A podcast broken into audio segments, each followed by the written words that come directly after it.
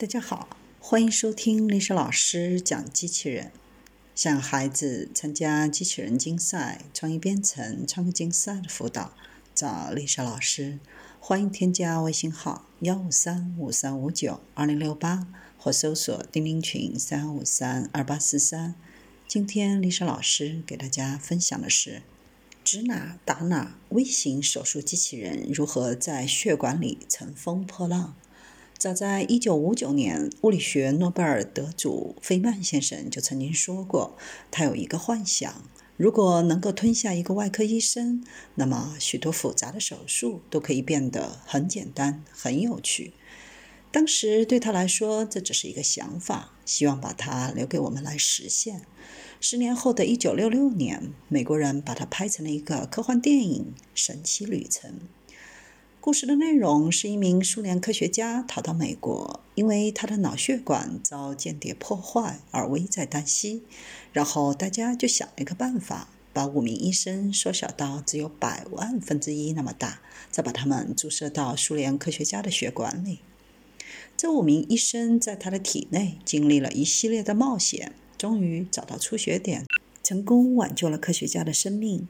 也就是在那个时候。微型医生概念第一次被推广到普罗大众的面前。当然，我们不能真正把外科医生变小，只能考虑是不是可以做一些小的机器人，让他们替代缩小的外科医生在我们体内做手术。这种微小的机器人会面临很多挑战。首先是怎么让它在体内动起来。又怎么让它在体内按照人们想要的路径行动？怎么适应体内复杂的环境？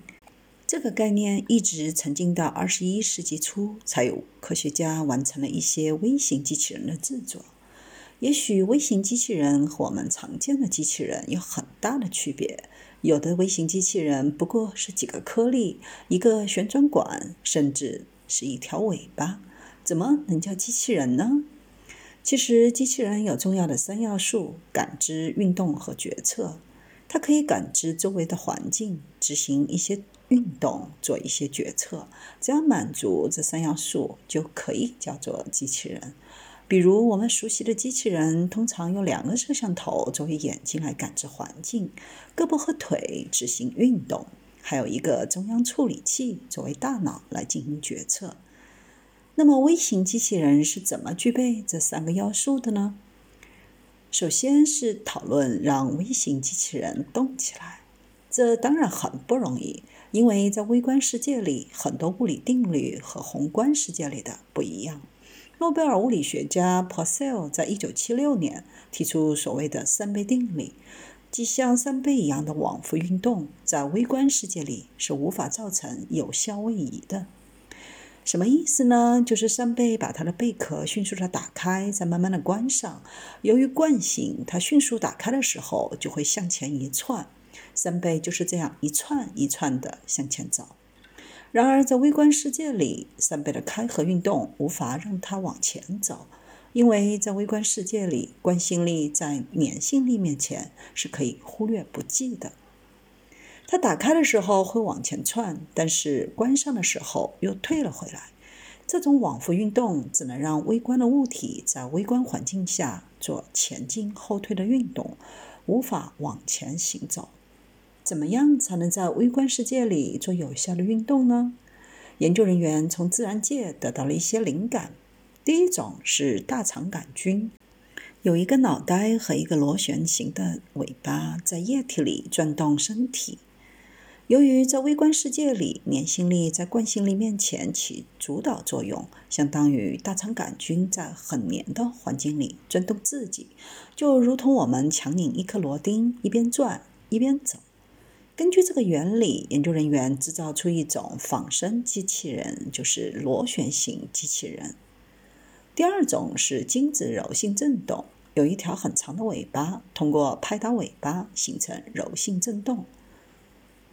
最开始的时候，微型机器人的科学家发现，将小螺钉钉在比较粘稠的液体里可以动。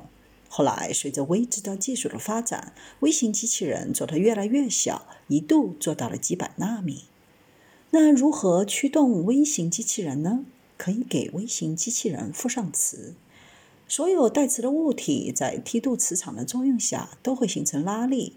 所有带磁性的物体在均匀磁场下都会受到转动力，让它向着磁场方向同向运行。那么，如何产生云墙磁场呢？一般是用赫姆赫兹线圈，就是说有一对同样的线圈，杂数相同，电流方向相同，距离和半径也是相等的，这样就可以在轴间产生云墙磁场。一对线圈可以产生一个方向的磁场。若设计一个三维正交的三对线圈，就有了三个基底，可以制作出一个在空间中有任意方向的磁场。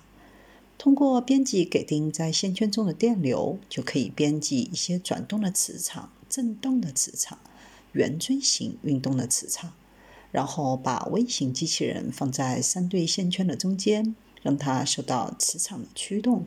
响应磁场做出振动或者转动，这样机器人就实现了运动。然后用两个外部的摄像头来感知它的方向，来定位。电脑的主机充当大脑，做出决策。通过这样的系统，就形成了一个微型机器人。实验是取了一个硅胶，在硅胶里掺杂了一些磁性颗粒。做好之前，把它放进强磁场里做特定的磁化方向，这样就能使它在一个旋转的磁场里形成螺旋形的运动。要想让微型机器人停止了运动，还需要设计一套路径跟踪的方法。路径跟踪，简单的说，就是类比成自动驾驶。提前做一个规划好的路径，让机器人沿着规划的路径去走。当然，微型机器人要比自动驾驶更难，因为自动驾驶在路面是二维，而微型机器人在人体内行走是三维运动。采用了路径微分法，把给定的任意路径微分成各个小段，让它在每个点找到最近的小段来控制微型机器人的前进方向。研究人员不满足于。微型机器人只做一个螺旋形的运动，还希望它有多种多样的运动，比如把柔性振动加上。那么在振动场可以让它在地面上爬行，加一个横着的振动场就可以让它像蛇一样游动，加一个旋转场就可以让微型机器人像轮子一样翻滚起来。这样就实现了在人体内的微型机器人。不同形式、不同地形的各种运动。对于很窄很扁的缝隙，需要爬过去；若是很窄的通道，就可以摆着游过去。如果是一个斜坡，需要上台阶，就需要变成像轮子一样滚上去。如果是很高的障碍，就需要使用螺旋形飞上去。回到医学应用里。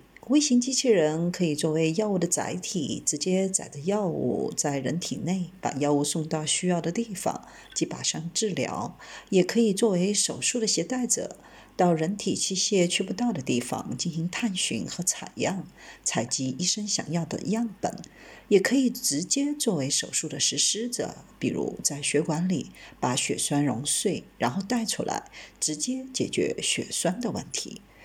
目前国际上没有哪个实验室真正把微型机器人做到这个地步，都还停留在一个设想的阶段。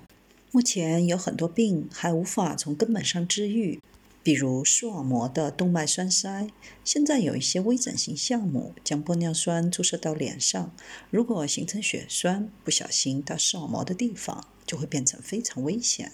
它如果堵了一个小的血管，那个区域看不到。如果堵到视网膜这些血管，可能整只眼睛就失明了。